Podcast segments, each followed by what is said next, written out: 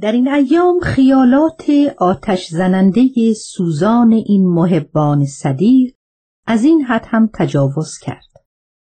خواستند در منفعت و راه افادی خود توسعه بدهند. نه تنها ما را تمام و با خاک یکسان کنند بلکه به خارج هم دست درازی نمایند. شروع به تفتین بین من و شوهرم نمودند. هر روزه انواع و اقسام حرفهای زشت رکیک از او به من و از من به او می‌زدند. زندگانی سعادتمند آزاد ما را دچار یک نوع استراب و انقلاب جدیدی نمودند.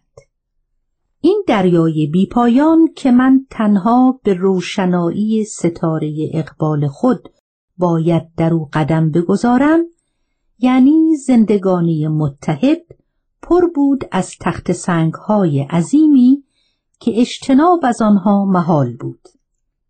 من اگرچه خیلی پرمتانت و سکوت بودم لیکن باز گاهی قبول کرده اسباب ناراحتی خود و شوهرم را فراهم می کردم.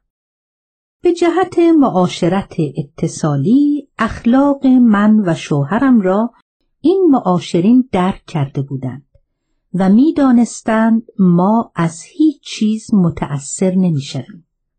نه از فقدان مال نه از گم شدن جواهر نه از آنتریکای فامیل یا نوکری کلفتی. آنها هم هیچ وقت از این راه داخل نشده آن نقشه آسایش را پیدا کرده بودند. و آن نقشه آسایش این بود که فلانی تو به این قشنگی، خوشگلی، دختر پادشاه، خانم مطلق، اول زن نجیب محترم ایران شوهرت رفته است خاطرخواه شده است. میپرسیدم آخر به کی بگویید می‌گفتند خیر ما نمی‌گوییم شما به ایشان خواهید گفت و با ما اداوت پیدا می کند. پس از اینکه من قسم میخوردم قول می‌دادم که نگویم می‌گفتند مثلا فلان ضعیفه فرنگی که رخشوی سفارت فرانسه است. همین راپورت برای قصه و کدورت و بدسری و اندوه یک ماه من کافی بود.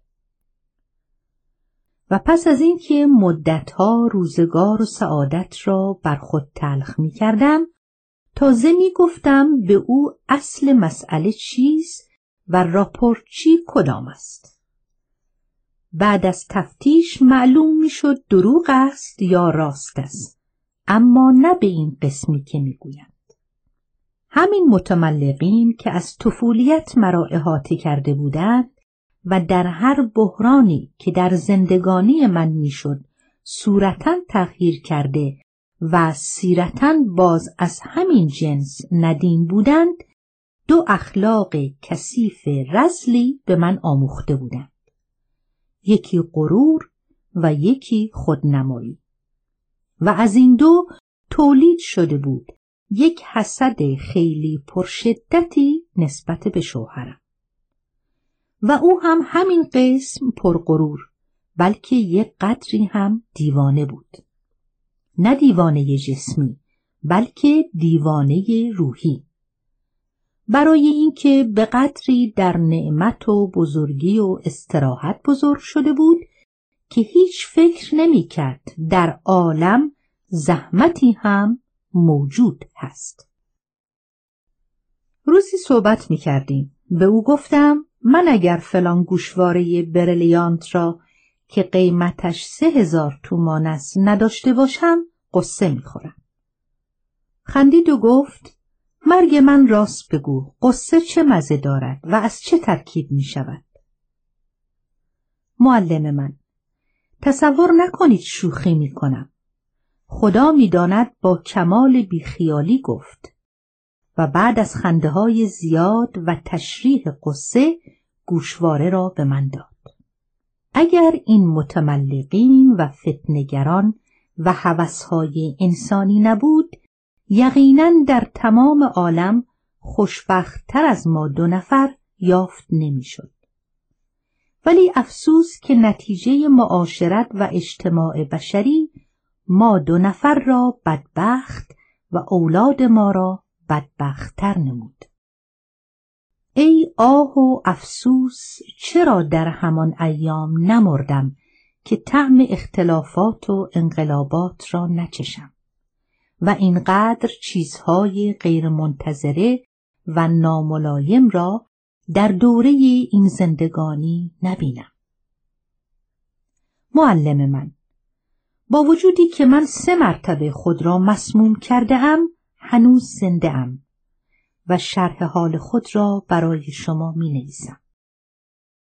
پس علاقه طبیعت و اراده خدا بر این قرار گرفته بوده است و من در مقابل قدرت او ضعیف شده نتوانستم خود را از میدان مجاهدت زندگانی کنار بکشم.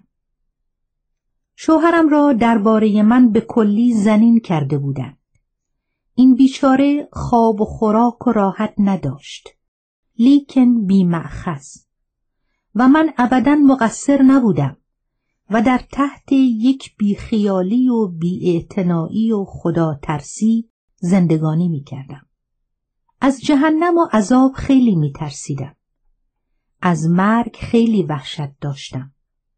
همیشه در نمازها و دعاها به درگاه خداوندی می نالیدم و خیر و عافیت و تسهیل مرگم را درخواست می نمودم.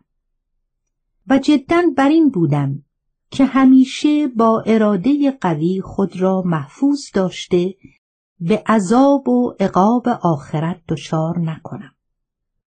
این متملقین مذهب و جدیت من در عوامر آسمانی را هم مخالف با خیالات فاسد خود دیدند. خواستند مرا از قید مذهب خلاص کرده بعد با کمال آسانی از شوهرم هم جدا کنند. یک نفر از اقوام نزدیک من که خیلی عالم فاضل بود ولی بی اندازه مرا دوست می داشت بلکه یک عشق پرشدت و حرارت به من داشت خود را برای این کار حاضر کرد. به من تکلیف کرد فلانی بیایید تحصیل کنید فرانسه بخوانید شخص بی سواد انسان نیست من هم به واسطه این که فوقالعاده راقب بودم قبول کردم این جوان نجیب هفته ای سه روز به من درس می‌داد در تنفس و موقع استراحت صحبت مذهبی می کرد و از طبیعیون قصه می کرد. من در اوایل خیلی متغیر شده با او مجادله می کردم. بعد کم کم گوش می کردم. پس از مدتی باور کردم. اول کاری که کردم تغییر لباس دادم. لباس فرنگی سر برهنه. در حالتی که هنوز در ایران زنها لباس فرم قدیم را داشتند. پس از لباس نماز و طاعت را هم ترک کردم. زیرا با کرست و آستینهای تنگ لباسهای چسبیده وضو ساختن و نماز کردن مشکل بود. پس از اینکه نماز ترک شد تمام مذاهب و اعتقادات را باطل شمرده می گفتم رد رعد است برق برق درخت فلان است انسان فلان مثلا من تا سن هجده سالگی به حرف ددجان معتقد بودم که زنجیر آسمان را ملک می کشد و خداوند غضب می کند صدای رد می آید. ولی این معلم عزیز من به من گفت اینها لاتائل است. رد و برق از تصادفات بخار تولید می شود و به من به طور علمی ثابت کرد. یا اینکه تو می‌گویی زمین روی شاخ گاو زرد ایستاده دروغ است. زمین کروی است و به چیزی تکیه ندارد. روز به روز هرچه در تحصیل پیش می رفتم بر لامذهبی من دامن زده می شد. تا اینکه به کلی طبیعی شدم. این حرفها چون برای من تازگی داشت میل داشتم به مادرم، کسانم و بچه هایم تعلیم کنم. در موقعی که شروع به صحبت می کردم مادرم مرا لعنت و نفرین می کرد. می گفت بابی شدی. کسانم استغفار می فرستادند. دور می شدند. گوش نمی کردند. فقط متملقین و مفسدین و مغرزین خوشحال بودند و مرا تحریک می کردند که آری راه ترقی این است. انسان کامل چون هر کس از علم بهره می‌برد ولی من از علم ضرر بردم چون فهم اساسی دنیا و کره زمین و زندگانی و خلقت باعث این شد که من معتقد به یک عقیده نباشم و هیچ اتکایی و ترس از کسی نداشته باشم. پس وقتی از هیچ چیز نترسیدم و به هیچ معتقد نبودم هیچ کاری را هم در دوره زندگانی بد نمی‌دانستم و می گفتم آن اشخاصی که به امورات زندگانی شخصی ایراد می کنند خودشان قابل درک زندگانی لذیذ نیستند. حسودی می کند یا اینکه عوام احمق هستند. نمی‌فهمند. قافل از این که من با اتحاد یک جماعتی احمق و عوام شدم. برای چه؟ برای جلب نفع و فایده که هر کس از یک راهی منتظر بود. یکی از حیث ترقی یکی از حیث ثروت یکی از حیث لذت و همین قسم. خوب مستعد شدم برای هر کاری که ضرر من در او بود.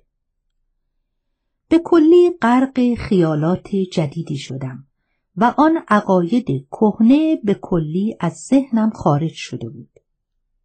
در آن زمان تصور می کردم اگر اطاعت شوهرم را نکنم یا به حرف مادرم مطیع نباشم ناچار در آتش جهنم می سوزم.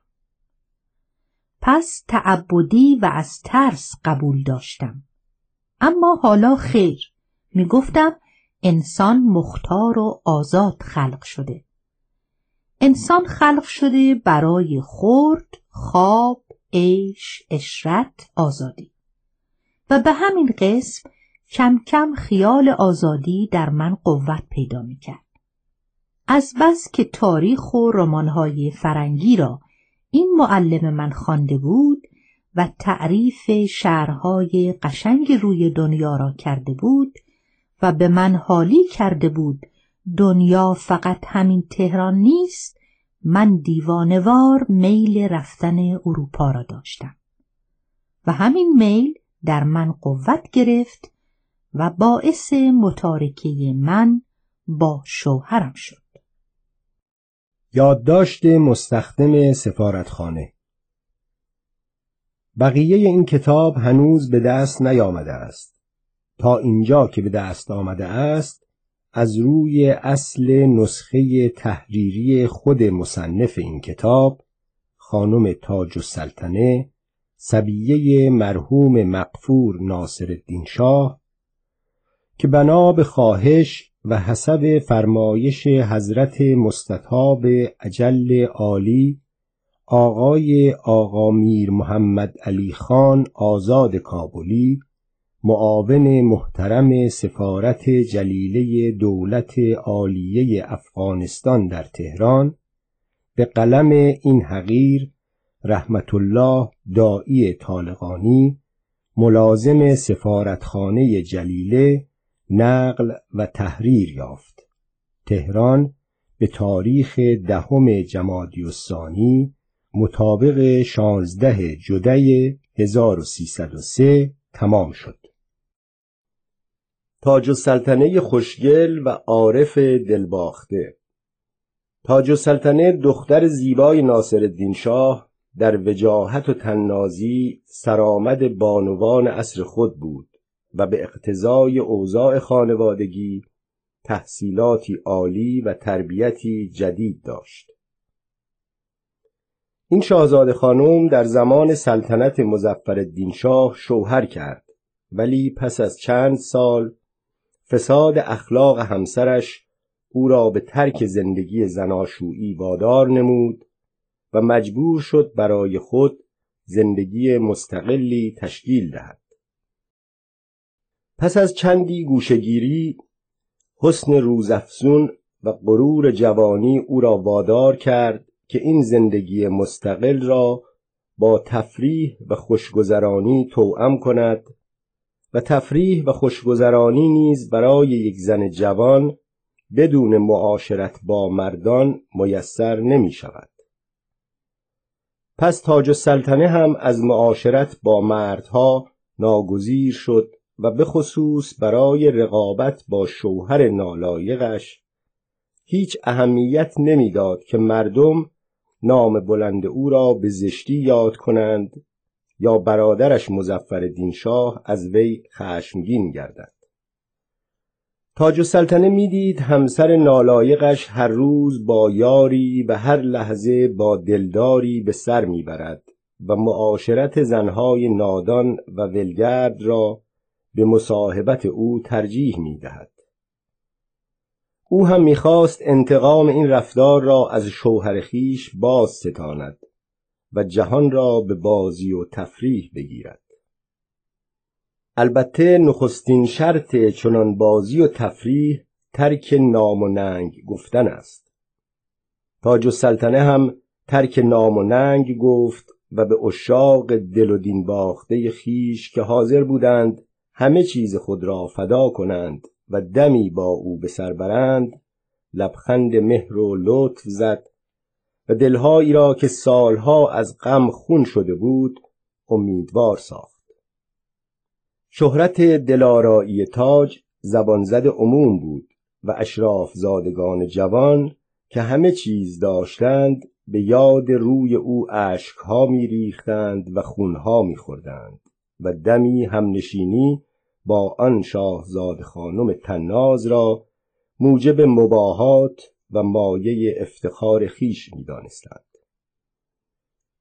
چون تاج دوستی با جوانان اشراف را آغاز کرد گاه با هزار ناز و منت حاضر می‌شد یکی از دوستان نویافته را نزد خود بپذیرد و احیانا از شربت وسال خود جرعی به او بنوشاند. او ناز حسن و غرور شاهزادگی را در هم آمیخته بود. و اشاق در کمال فروتنی بندوار در برابرش دست به سینه می ایستادند یا در پیش او دوزانو با نهایت ادب می نشستند و جرأت هیچ گونه اظهار عشق و محبت یا دست درازی نداشتند مگر وقتی که باده پیش آید و شرم عاشق و حرمت معشوقه از میان برود. قصه حسن روزافزون تاج نقل مجالس اشراف زادگان تهران بود ولی همه کس سعادت درک صحبت او را نداشت و از دور دهان خود را با ذکر حلوای نام او شیرین می ساختند. در همان هنگام که هنگامه عشق تاج و سلطنه ولوله در شهر انداخته بود عارف قزوینی شاعر جوان و پرشور نیز که در مجالس بعضی از اشراف زادگان راه داشت و این ماجرای جانسوز را میشنید دل در گرو این محبت گذاشت و نادیده با خیال عشق تاج و سلطنه خود را مشغول داشت. تصنیف می گفت و غزل می سرود و برای درک افتخار حضور و دیدار آن نازنین شهراشوب خیشتن را مقدم بر دیگران میپنداشت. چرا نپندارد؟ زیرا غیر از مالیه دنیا از هر جهت لیاقت چنین آرزویی را داشت. عارف جوان و خوشندام و خوشرو بود امامه کوچک سفید و عبا و لباده فاخر و کفش فرنگی می پوشید و به صورت ظاهر از اشراف زادگان چیزی کم نداشت و از صورت ظاهر که میگذشت شاعری بود جوان و دل و مغزش آکنده از احساسات رقیق و عواطف شورانگیز شعر خوب می گفت در تصنیف سازی اعجاز می کرد هنجره داوودی داشت و آوازش مرغ هوا را از پرواز باز می داشت. این مزایا و هزار مزیت دیگر که یکی از آنها در هیچ یک از اشراف زادگان وجود نداشت در عارف جمع شده بود و بنابراین حق داشت خود را بیشتر در خور وسال تاج بداند. ولی با تمام این احوال حساب عارف غلط بود. چه عارف نه اشراف زاده بود و نه پولدار. فهم و ذوق هم که حتی در عالم سیاست و امور اداری کشور ما به درد نمی‌خورد در عالم عشق بازی مسلما ارزشی ندارد. پس عارف میبایست یا این اندیشه را از سر بدر کند یا بسوزد و به خیال یار بسازد و در وصف او بگوید تو ای تاج تاج سر خسروانی شد از چشم مست تو بی پا جهانی. خدا را نگاهی به ما کن به عارف خودی آشنا کن. آری عارف میسوخت و میساخت و آرزو داشت که اگر برای یک چشم به هم زدن هم شده روی دلانگیز شاهزاده خانم را ببیند. اما این آرزو میسر نمی‌شد و در این اندیشه ایام را به سختی میگذرانید. اردیبهشت ماه سال 1324 قمری بود. هوای تهران حرارت مطبوعی داشت و بوی جانبخش بهار جوانان بانشات و سبکسر را به سوی صحرا می‌خواند. روزی عارف گردش کنان خیابانهای غربی تهران را پیمود و مسافتی از شهر دور شده به در باغ بزرگی رسید. ظهر نزدیک بود. عارف زیر سایه درختهای کهنسال جلوی باغ نشست و امامه از سر برداشته سر را روی دست خیش گذاشت و آهسته با لحن جانسوزی زمزمه نمود. پس از چند دقیقه که عارف در میان سکوت صحرا با بهار و طبیعت راز می گفت صدای چرخ کالسکهی که از سر کوچه به سوی باغ جلو می آمد او را به خود آورد. پس از چند دقیقه کالسکهی به در باغ رسیده توقف کرد. کالسکچی پایین آمده در زد. به زودی در باغ باز شد. سپس کالسکچی در کالسکه را گشود و یک خانم جوان چاق تناز با لباسهای فاخر پایین آمده و دو خدمتکار زیبا از جنس لطیف نیز به دنبال او بیرون آمدند و به داخل باغ رفتند.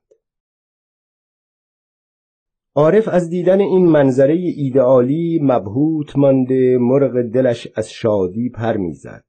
زنی را دید با جمالی روشنتر از ماه و پیکری لطیفتر از گل که آثار عظمت و متانت از ناسیش پیدا بود. وقتی کالسکچی می‌خواست بازگردد عارف که از دیدن آن قیافه بهشتی بیتاب شده بود جلو رفت و از کالسکچی نام آن مسافر زیبا را پرسید. ولی کالسکچی گذشت از آنکه وی را معرفی نکرد دو فحش آبدار نیز نصار عارف نمود و شلاق به اسب ها زده کالسکه را به راه انداخت. عارف با اینکه وقت ظهر بود و میبایست تا شهر برای نهار خوردن مسافتی زیاد راه برود نتوانست از آنجا حرکت کند. پیش خود قیافه ای را که دیده بود با قیافه احتمالی تاج تطبیق می کرد و یقین داشت که این نعمت غیر مترقب همان است که مدتها آرزوی دیدار او را داشته است. عارف با خود در این اندیشه ها بود که دو نفر جوان اشرافی سوار بر اسب به در باغ رسیده از اسب پیاده شدند. همین که در باغ باز شد عارف نیز به دنبال ایشان به داخل باغ رفت. عارف آن دو را نمی شناخت ایشان نیز او را نمی شناختند ولی تصور می کردند از همراهان خانم تاج السلطنه است. پس چیزی به او نگفتند. نوکرها و خدمتکاران ظریف به مهمانان تعظیم می کردند و ایشان از خیابان پرگل و سنبل گذشتند تا به امارت رسیدند. یک زن جوان پیش آمده تعظیم کرد. مهمانان خواهش کردند که ورود ایشان را به خانم اطلاع دهد. خدمتکار رفت و پس از چند دقیقه بازگشته گفت بفرمایید. و ایشان را به اتاق کنار تالار راهنمایی کرد. عارف نیز خود را جزء مهمانان انداخته بود ولی دلش به سختی می‌زد که مبادا با افتضاح بیرونش کند وقتی مهمانان وارد اتاق شدند تاج با اندام زیبا و آرز چون ماه و متانت و بزرگی بسیار غرق در لباسها و جواهر گرانبها روی صندلی راحت نشسته بود. واردین به خانم تعظیم کردند و خانم با تبسمی جانبخش به ایشان جواب داد و به مهمانی که جلو می‌رفت گفت نظام السلطان بنشین به همراهانت هم بگو بنشینند. خانم تصور می‌کرد عارف همراه نظام السلطان است. نظام السلطان با کمال ادب نشست و رفیق نظام السلطان که رحیم خان خوانده می‌شد با عارف در پایین اتاق روی زمین دو زانو نشستند. عارف محو جمال تاج گردیده و چنان مبهوت شده بود که گرسنگی و خستگی را از یاد برده بود. در همین وقت سه تن از خدمتکاران زیبا حاضر شده خوراکهای رنگین و نوشیدنیهای گوناگون آوردند. یکی از آنها هم با اجازه خانم ساقی مجلس شد. نظام السلطان در خوراک و مشروب با خانم شرکت داشت ولی رحیم خان و عارف در پایین اتاق بزمی جداگانه داشتند. پس از آنکه سرها از نشعه می ناب گرم شد خانم به رحیم خان گفت رحیم خان پنجه ای نرم نمی کنی؟ رحیم خان به علامت اطاعت و احترام تعظیم کرد و از خدمتکار مجلس ساز خود را خواست. ساز رحیم خان را آوردند. فوری ساز را کوک کرد و شروع به نواختن نمود.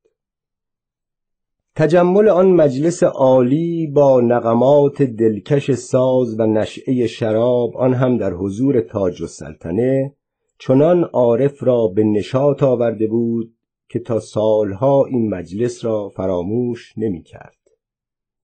در این هنگام تاج السلطنه به نظام السلطان گفت نظام السلطان این آشیخ چه کار است عارف که دید نزدیک است مشتش باز شود و با افتضاح از مجلس بیرونش کنند پیش از آن که نظام السلطان جواب خانم را بگوید در همان دستگاهی که رحیم خان می‌زد شروع به آواز خواندن کرد. به طوری لحن دلکش او در خانم و نظام السلطان مؤثر افتاد که بی اختیار به او به به و آفرین گفتند. پس از اینکه آواز تمام شد خانم پرسید جناب آشیخ اسمت چیست؟ عارف خود را معرفی کرد. تاج او را نشناخت ولی نظام السلطان عارف را شناخت و معرفی کرد. خانم گفت پس معلوم شد تو ناخوانده امروز به مهمانی ما آمده ای و اگر این آواز را نداشتی به باغبان می‌گفتم تو را زیر دست بیل له کند. ولی با این هنری که داری باید در خدمت ما باشی و پس از این هم گاهی پیش ما بیا. عارف از الطاف خانم تشکر کرد و روز را به شادی گذراند و عصر پس از آن که کالسکه خانم به سوی شهر حرکت کرد عارف همسوار اسب با همپیاله های دلباخته نظام السلطان و رحیم خان به شهر بازگشت و پس از آن نیز پیوسته در سلک دوستان صمیمی نظام السلطان به شمار می‌رفت. تصنیف ششم افشار. نوشته عارف قزوینی یک سال پس از مسافرت توالش و رشت در تهران به جهت خانم تاج السلطنه ساختم. شعر اول این تصنیف این بود کند افتخار از تو تاج کیانی. چون دیدم این توهین بزرگی است نسبت به یک تاجی که آن سالهای دراز تاج افتخار و شرافت ملی بوده است که بدبختانه به واسطه جهالت آن شرافت ملی خود را فراموش کرده است.